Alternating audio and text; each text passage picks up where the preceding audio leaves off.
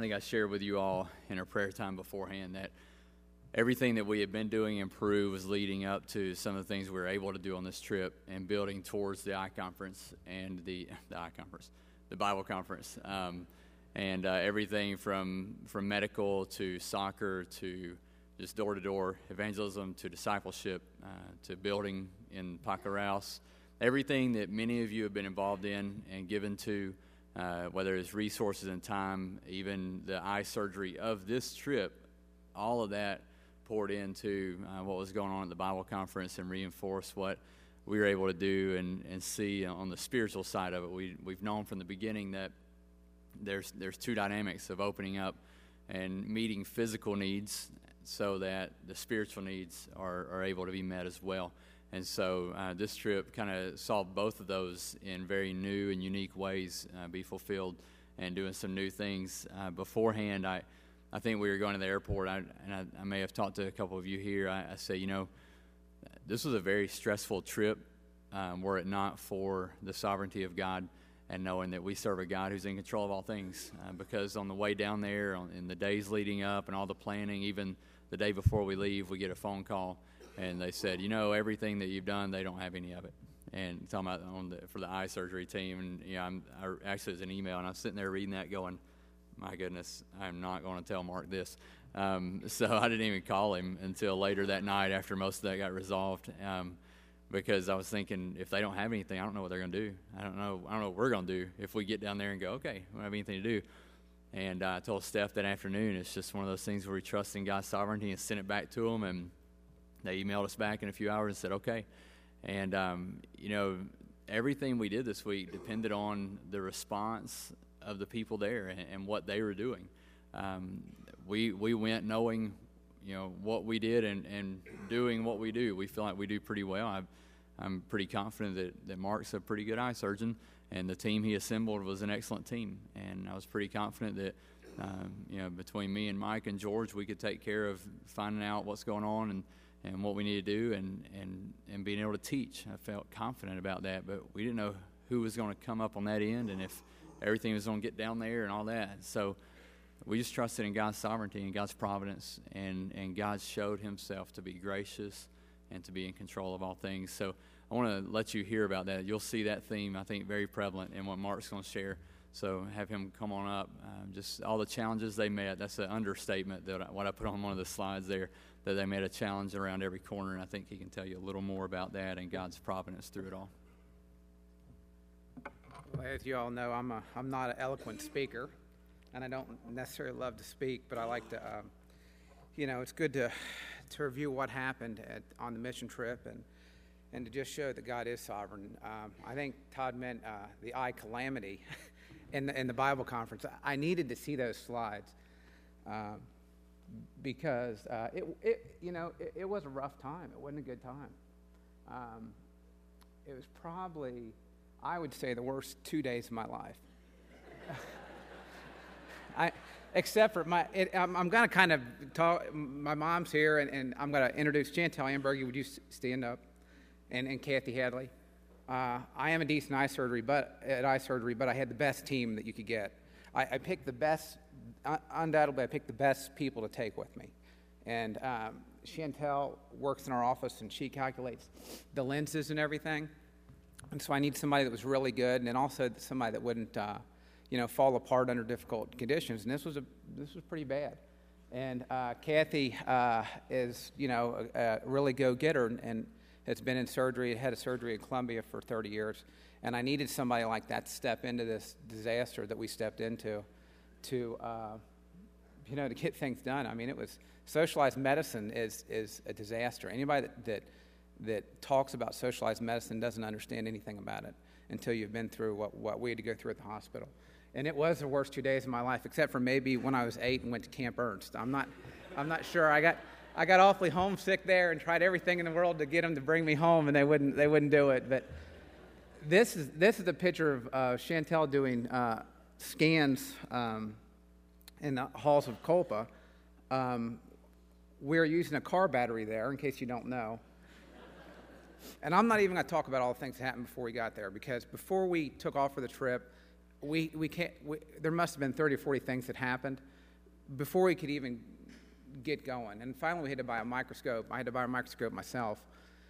And, uh, and we saw them going through our baggage at, uh, at Delta, Todd saw them, and, and you know, that's going to be like a callback. That'll be important later on when you hear when we get to surgery. But so we, this right here is after we drove up to Banos, uh, and we plugged the transformer in that Todd and I bought. We just thought, let's get an extra transformer um, and a surge protector. So we plugged that into up in Banos, trying to do the clinic and do the measurements up there, because I wanted to get it done up there.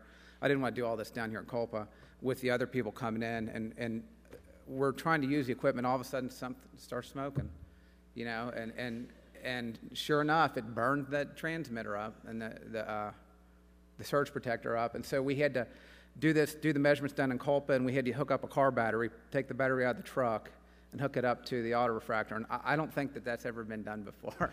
I really, I think we, we uh, forged new ground on that. You can go to the next slide there. Just, there we go.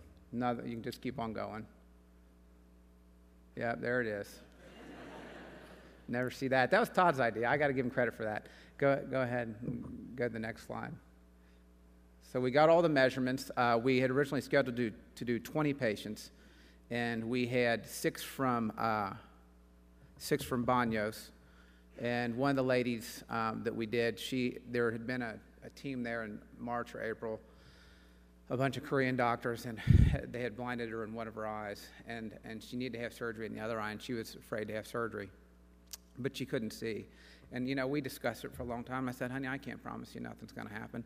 I think you'll do very well. I, am 99% confident you'll see well, but you know, I can't tell you for sure. You know, only God's in control of everything." So we talked about it, and and she decided to go ahead and have surgery in the other eye, but she was afraid because she had been blinded by the other people in the other eye. So keep on going. So, so we saw, we brought six down for Banos. We did the clinic, brought them down here. We're measuring them all. Now we're measuring some of the people. Uh, did we measure anybody else? We measured Daniela's mom, right? Is that it?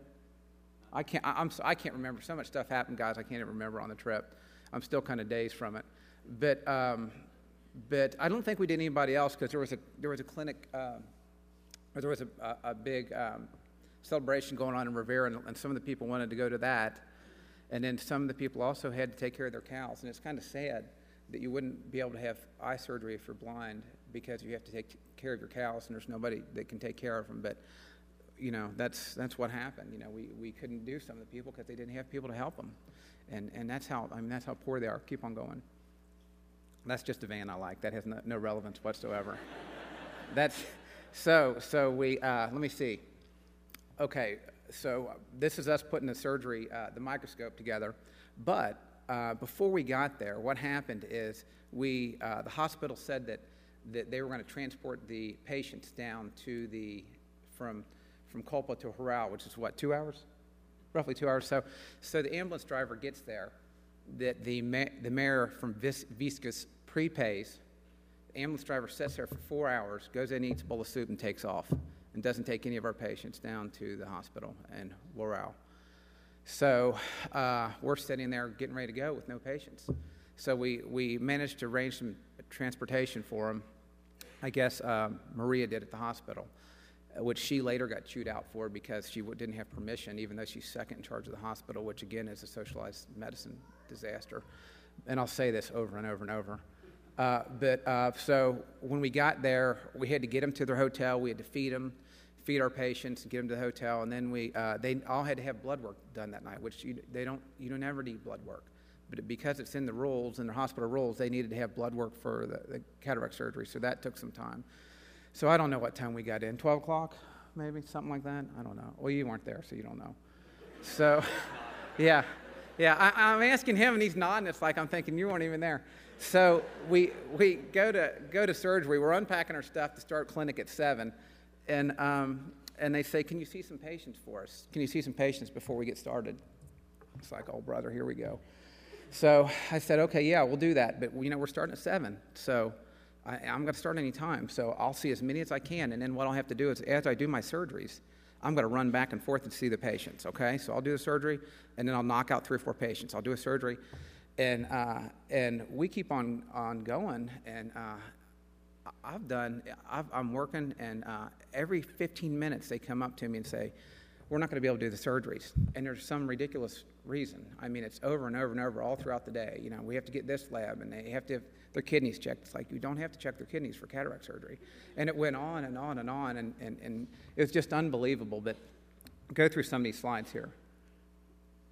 Flip the next one. This is just me trying to, uh, without Tim Jackson, by the way, I couldn't have done any of the surgeries. He helped me uh, put my microscope together.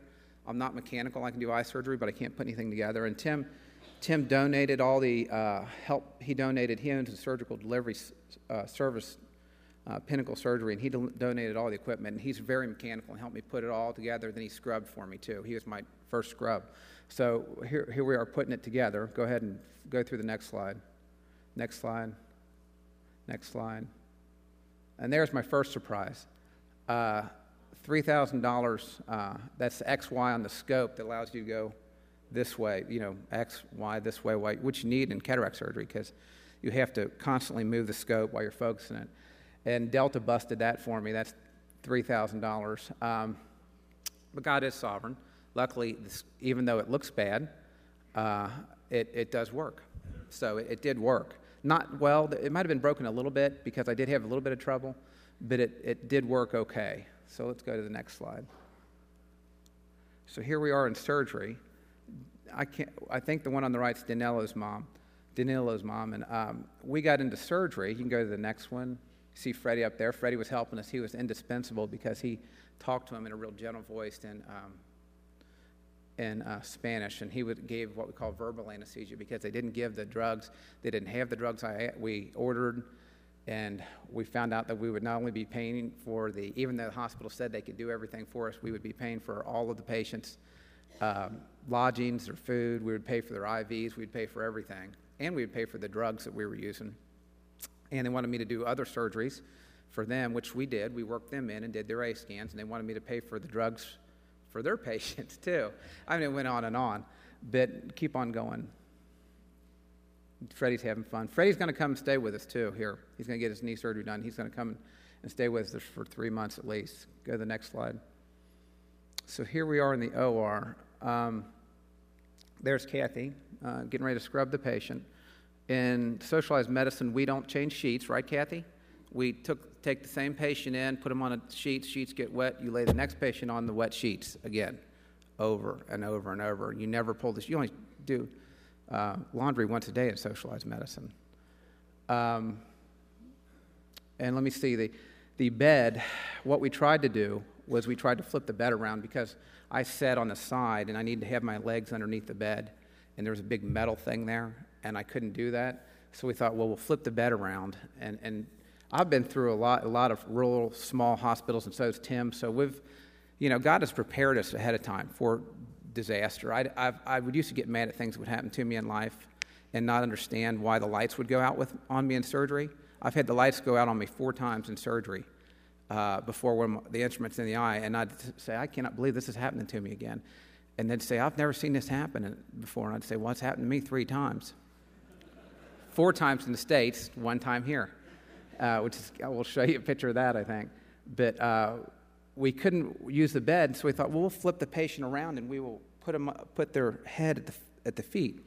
And so we put her, her head at the feet, and as we were going into surgery, we were watching it, and she's starting to go like, like this, and the, the feet thing were opening up, and we almost dumped her on her head. We grabbed her, pulled her up, switched her, and switched around and put, put her head the other way. And I'll go to the next slide. Kathy's happier than I am. Next I'm like having an ulcer right now because they, they ran like 50 patients, 60 patients through the clinic, and we are only supposed to see 20. Next line. Tim's just spazzing out there. I mean, he was, he was about stru- high strung like I was, and I'm not. I'm always laid back. Go next slide. That's putting the uh, lens in. Next slide. I know I've got. There we go. There's my setup because I couldn't stick my feet under the leg, under uh, the bed. I had to sit on that old wooden stool because they didn't have any good surgery stools. And I had to have my legs spread out like this and work the pedal like this with one leg and work the, uh, the phaco pedal and, the, and then the, the focus and everything of my XY on the other leg, and my legs were like this, which it's not easy to do surgery like that. You know, I mean, it really is. That's an understatement. I kept on hitting the, hitting the pedal and changing it in there, changing the settings, and Tim would get mad at me and, and say, quit hitting the settings. Like, I can't help it. I'm like a duck here. And then next slide, same thing, just complete disaster. There's the, the work of Delta, the fine people at Delta. Next slide. Flip the next one. I was obviously I was disturbed about it. I took a lot of. I was, very agitated about that. Next slide. There's Kathy, got her with her eyes closed, and, and the patients. Um, I'm forgetting a lot of things. We, we started at 7, didn't start operating until 4. Yeah, we had an emergency surgery. They, they, thank you. And you guys, I can't remember it all, so you got to help me. So, and please yell out. Had emergency surgery. Oh yeah, I mean, I'm forgetting a bunch of so much stuff.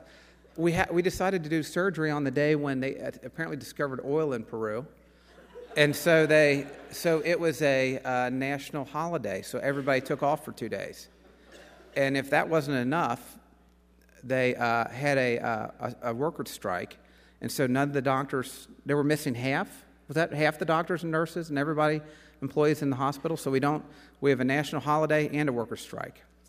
And then, I, oh yeah, so we, we get to the point where we have six surgeries to do from, at 4 o'clock, and I'm thinking, okay, finally, we're going to roll through this.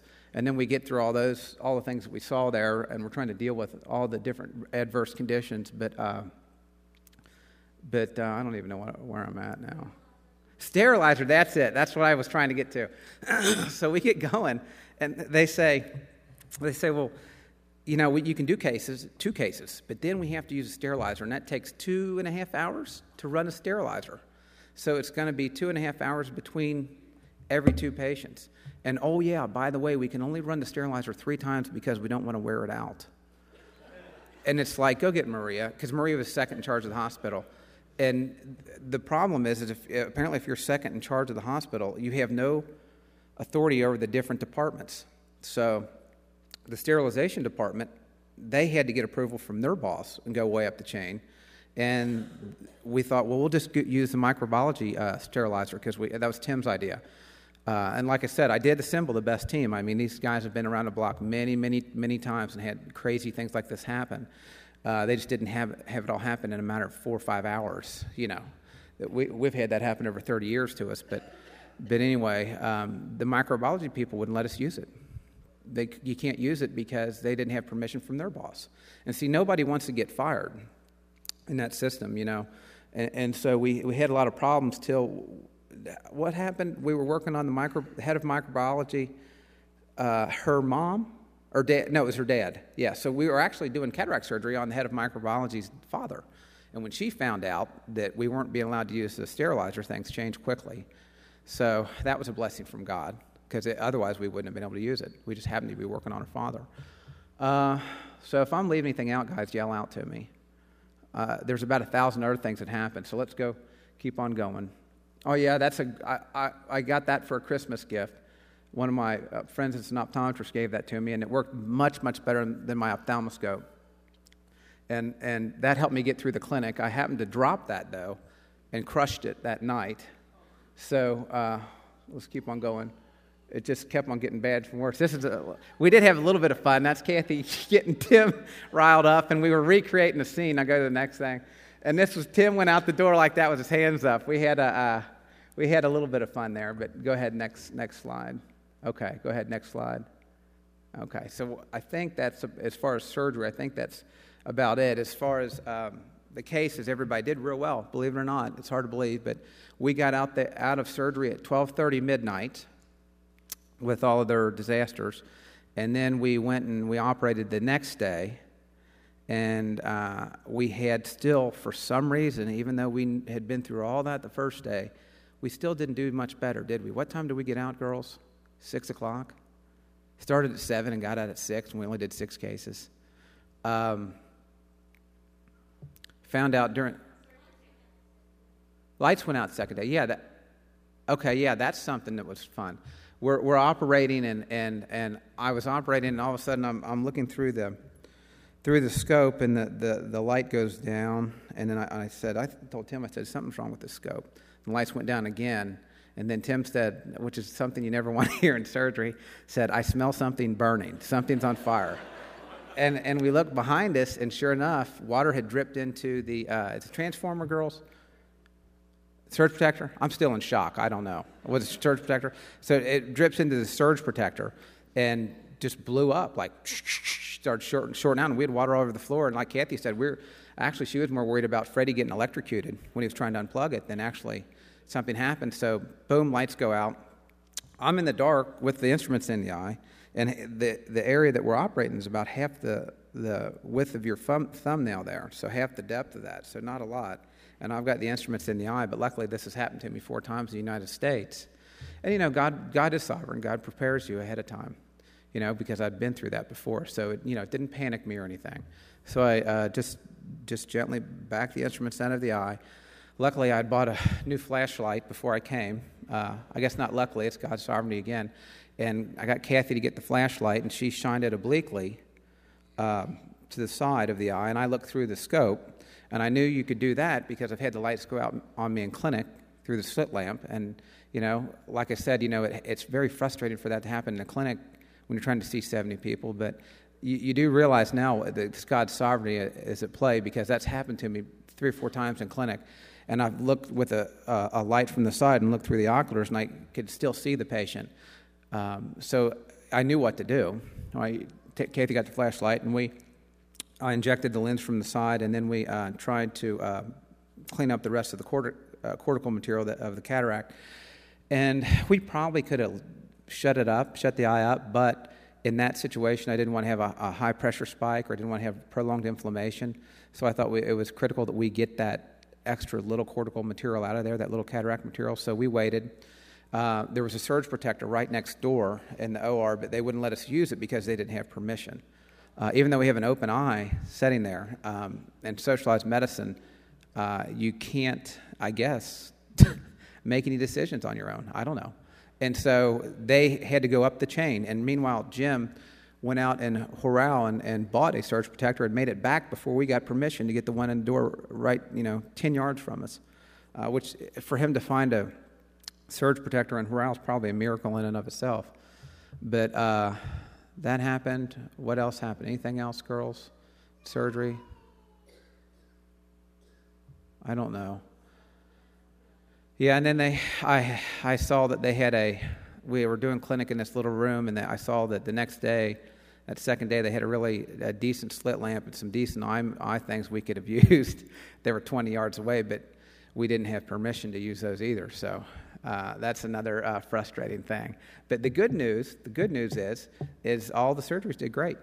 So we had we had a lady that was 2,400, and which is two times worse than legally blind. She was 2025, half line above perfect, the uh, without glasses. The second day, and we had another one legally blind, 2,200. We had one that was hand motion, right?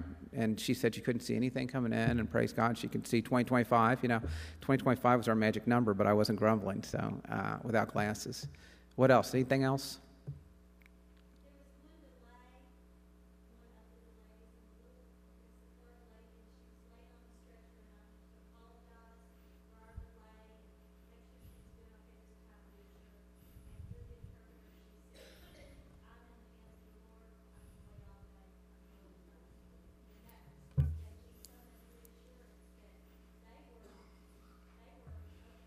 Yeah, some of those poor patients went 24 hours without eating. I mean, you know, the last ones we were getting to at 12 o'clock, they hadn't eaten the night before after 9, probably.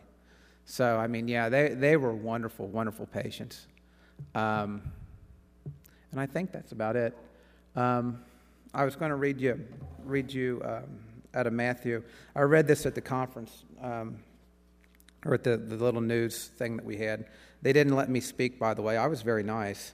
And I think they were worried that I would uh, get up there on the, the, TV cameras and say some things about their hospital or their, or their system. So I was scheduled to speak, but I was not uh, ever introduced to speak. But Jim, Jim uh, introduced me, and I did get, get to uh, thank uh, and recognize our team members, so that was wonderful. But, but I read this at, the, um, at our um, conference or our little news thing. Um, this is out of Matthew 5 14. You are the light of the world. A city set on a hill cannot be hidden, nor does anyone light a lamp and put it under a basket, but on the lamp, but on the lampstand, and it gives light to all those who are in the house. Let your light shine before men in such a way that they may see your good works and glorify your Father who is in heaven. So, um, I was talking to Todd, and I have to apologize to him. I said I really don't like doing mission trips, and and I think that's not fair. I shouldn't say that. I, I saw the look on his face, and and I, I think I don't I didn't want to hurt his feelings or anything. I do like doing mission trips, Todd. Uh, I don't like I don't like the traveler's diarrhea, and I don't like a lot of the things on mission trips. But I do like being with fellow brothers and sisters in Christ, like our interpreters that we uh, know down there, and I do like doing the work that God's called me and, and wanted me to do. And you know, I was telling Bill that sometimes you know we don't you don't have to like what necessarily what God's called you to do, but you should you do have to do what God's called you to do. And I and I just wanted to do surgery so bad, and it was so frustrating because I couldn't get in there and do it. And then when we got in there to do it, I still couldn't do it the way I wanted to do it and, and um, do it the way I felt it needed to be done, but it really didn't matter because God's hand was uh, in control of everything anyway. There's no way those patients should have seen as good as they did. There was one lady who had 375 astigmatism, and I tried to balance the numbers and put a lens in that would help her uh, kind of neutralize some of that. And I figured I could get her to 2080 and she'd need glasses to see better, maybe down to 2020 with glasses. But she had a big growth on her eye, a big pterygium. Well, she saw 2040 girls, was that it, without Daniela's mom saw 2040 without any glasses, and that shouldn't happen, you know. And it's nothing. It just shows you that God's in control of everything. God's sovereign. So, I think that's about all I have to say. Unless you guys have any questions. Yeah, that's the thing. Whether eh, whether I love to do mission trips or not is irrelevant. The God's given me the ability to do surgery. I can't do anything else, as Melissa will tell you. I can't fix no, I can't. No, I'm saying I'm saying that I can't fix anything around the house or anything like that, but I can do eye surgery. So that's and they need need to do it. But we we've got to figure out a better way to do it. I mean, Jim's working with with those people right now, and we met with some of the people from MINSA, and and they. Maria, the second in charge of the hospital, she has to be given more freedom to make decisions. She said, "I've got 120 cataract surgeries uh, um, to do next year. Can you can you come and do them?" And I said, she said, I heard you could do 20 or 30 a day. And I said, yeah. I, I, she said, can we do that here? And I said, I can do 20 or 30 a day, but, but you can't. I said, I said, we're not going to do, we're going to be lucky to do five or six a day unless you change things. And I said, unless we change things, you will never get that 120 cataracts you're supposed to get. So, you know, they're, they're uh, in trouble unless they change the way they're doing things. And I, I feel sorry for them. They don't have any money. They're, they're that hospital is dirt poor. Wouldn't you say so? Girls, uh, Kathy knows. She's worked in a hospital forever. So when you're not changing the sheets but once a day, uh, I mean, that's not only disgusting and, and dirty for an OR, that's, that shows you how bad everything is. So I think that's, unless anybody has any other questions, I think that's it for me. All right, Todd.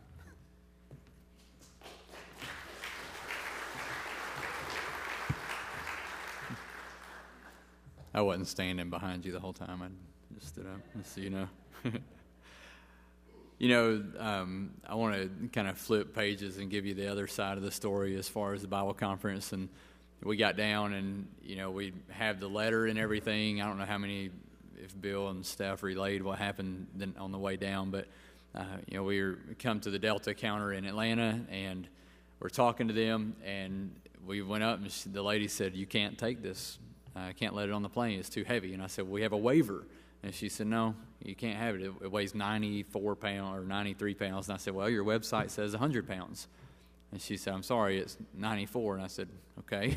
but she said, our limit's 71 here. And I said, no, your website. And I said, let's look at the website. And she said, no, no, no. We went through this all big rigmarole, and she consistently said, no, no, no. And Steph called me. Um, Steph has the ability to call it in the most opportune times. Usually every Tuesday in staff meeting, she calls. Um, and so she just has this great ability. This time it actually was a real blessing because she called and I, I silenced her call. It's always a blessing. Did y'all misunderstand me?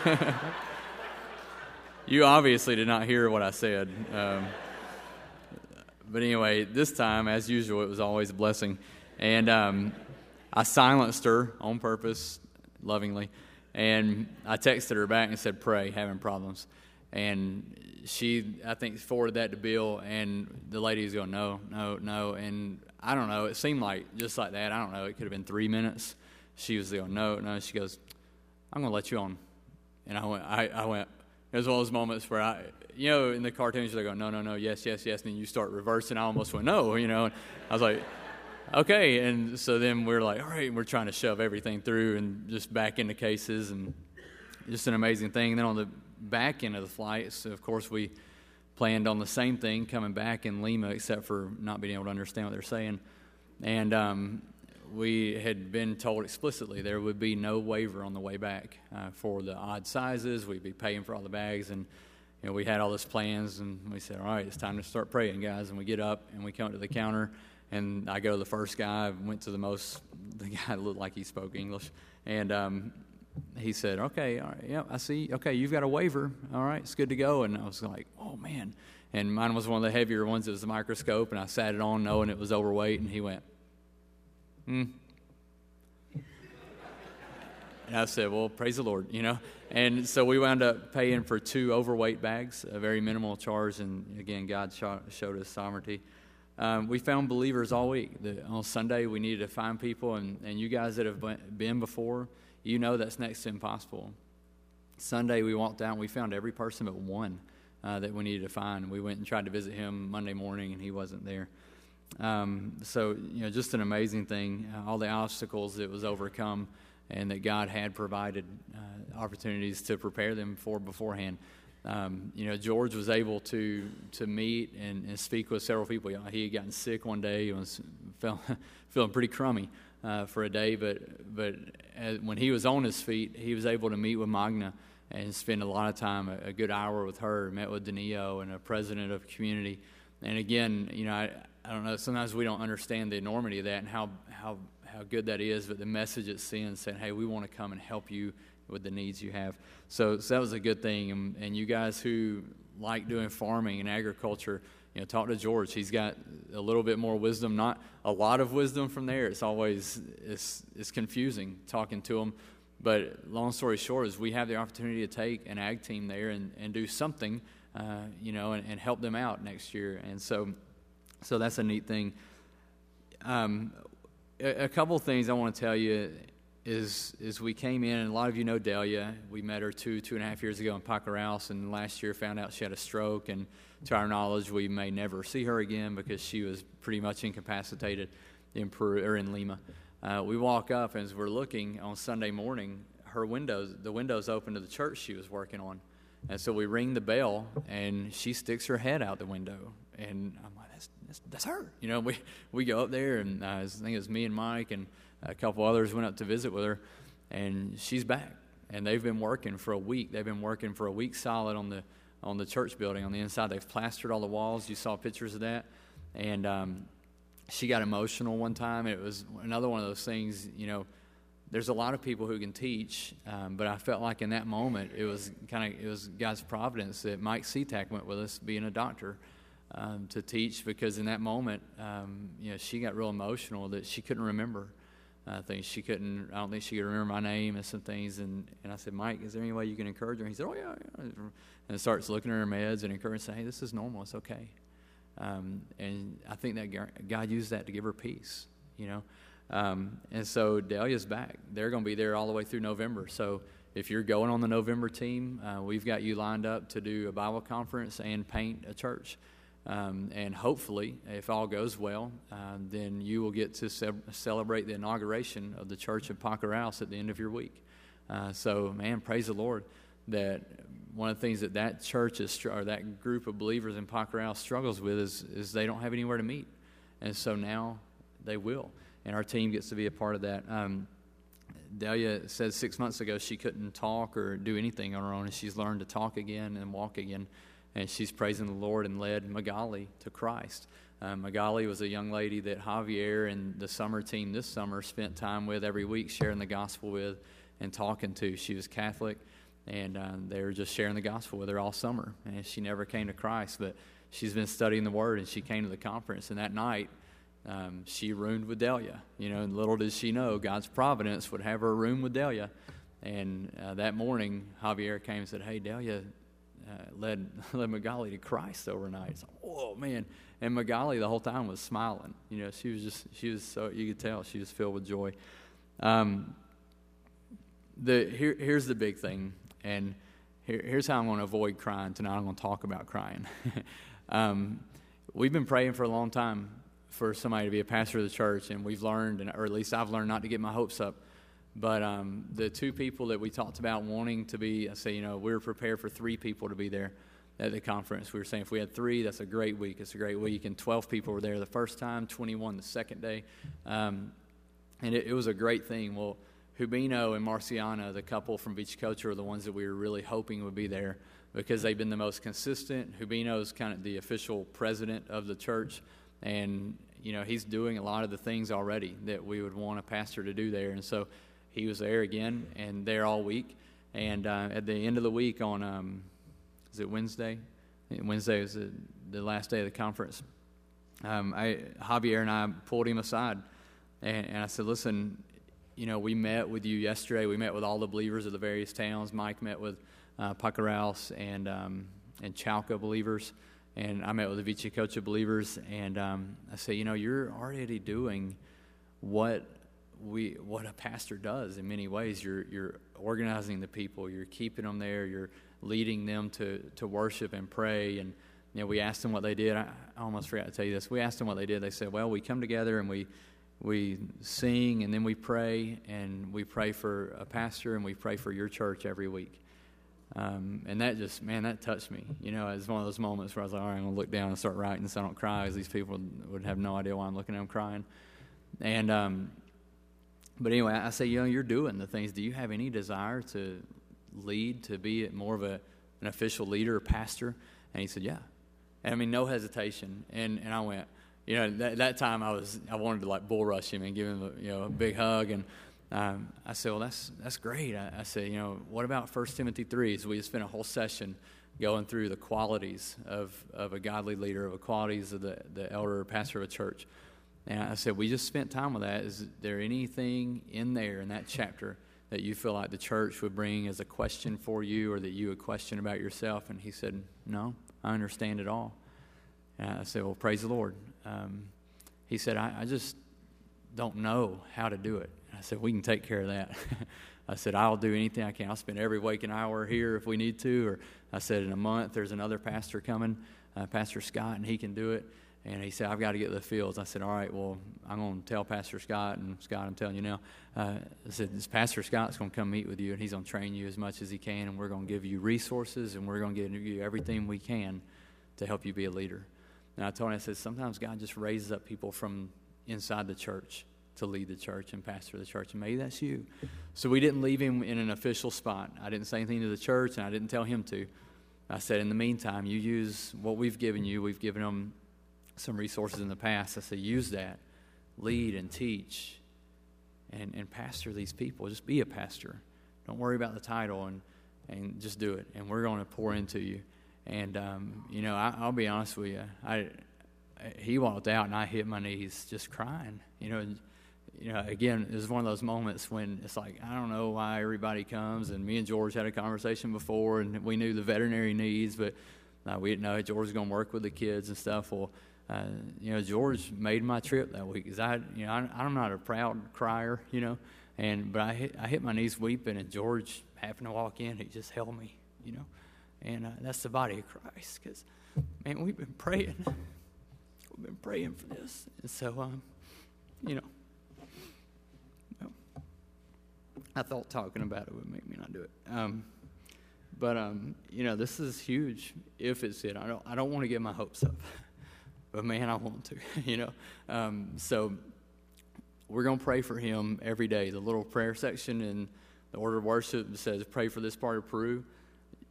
You can count on the same thing being there every week for the next month until the November 10th. We're going to pray for Hubino. And um, I'm going to try to get maybe some cards posted. You saw the picture of him. And um, that we can pray. And I would just ask you to pray his families for this man by name that God will guard him because I can guarantee you Satan's going to attack him like crazy. He's going to come after him, and we need him. Uh, God needs him. There's a shepherd's needed in that place. And um, so I want to just read as the worship team comes up, and um, I want to read the Psalm 67. It's what we started our week with there in the valley, and it's what I want us to close our, our time tonight with. God be gracious to us and bless us, and cause his face to shine upon us, that your way may be known on the earth, your salvation among all nations. Let the peoples praise you, O God. Let all the peoples praise you. Let the nations be glad and sing for joy, for you will judge the peoples with uprightness and guide the nations on the earth. Let the peoples praise you, O God. Let all the peoples praise you. The earth has yielded its produce. God, our God, blesses us. God blesses us that all the ends of the earth may fear him. This is our prayer. This is our prayer that, that God would continue to be gracious and, and bless us and shine his face upon us so that his way may be known on the earth. Our desire is that the nations, the nations would be glad and sing for joy. And God's led us to the Chancay River Valley. We want to see them singing for joy. I, there was a picture up there. You couldn't see it well, but Sunday night we came up to the church and we weren't able to get there because of all the chaos with everything on Sunday afternoon. So we went up there cold turkey. We went in Sunday night and there was the believers on their knees praying, praying. That was a that was a precious sight to stand at the door of their church and see two or three believers down in the front just on their knees praying. That's what we want to see. It was a precious sight to hear them singing, singing for joy, that they are glad and singing for joy. And that's what we desire. We desire that the people of the Chancay River Valley would praise God. They would praise Him, that the earth has yielded its produce, and God would bless us, that we can continue to share the gospel there. There's a lot of reasons that people pray God would bless them so that they could pay off their house and have a great car and have a great life. And I pray that God blesses Grace Baptist Church and our families so that we can take the gospel to the ends of the earth.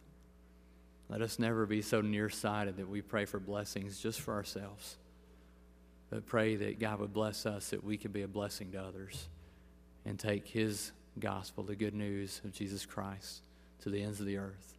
And it's Peru or wherever God leads us in the future. Let's pray together and then let's stand and let's sing for joy in our God.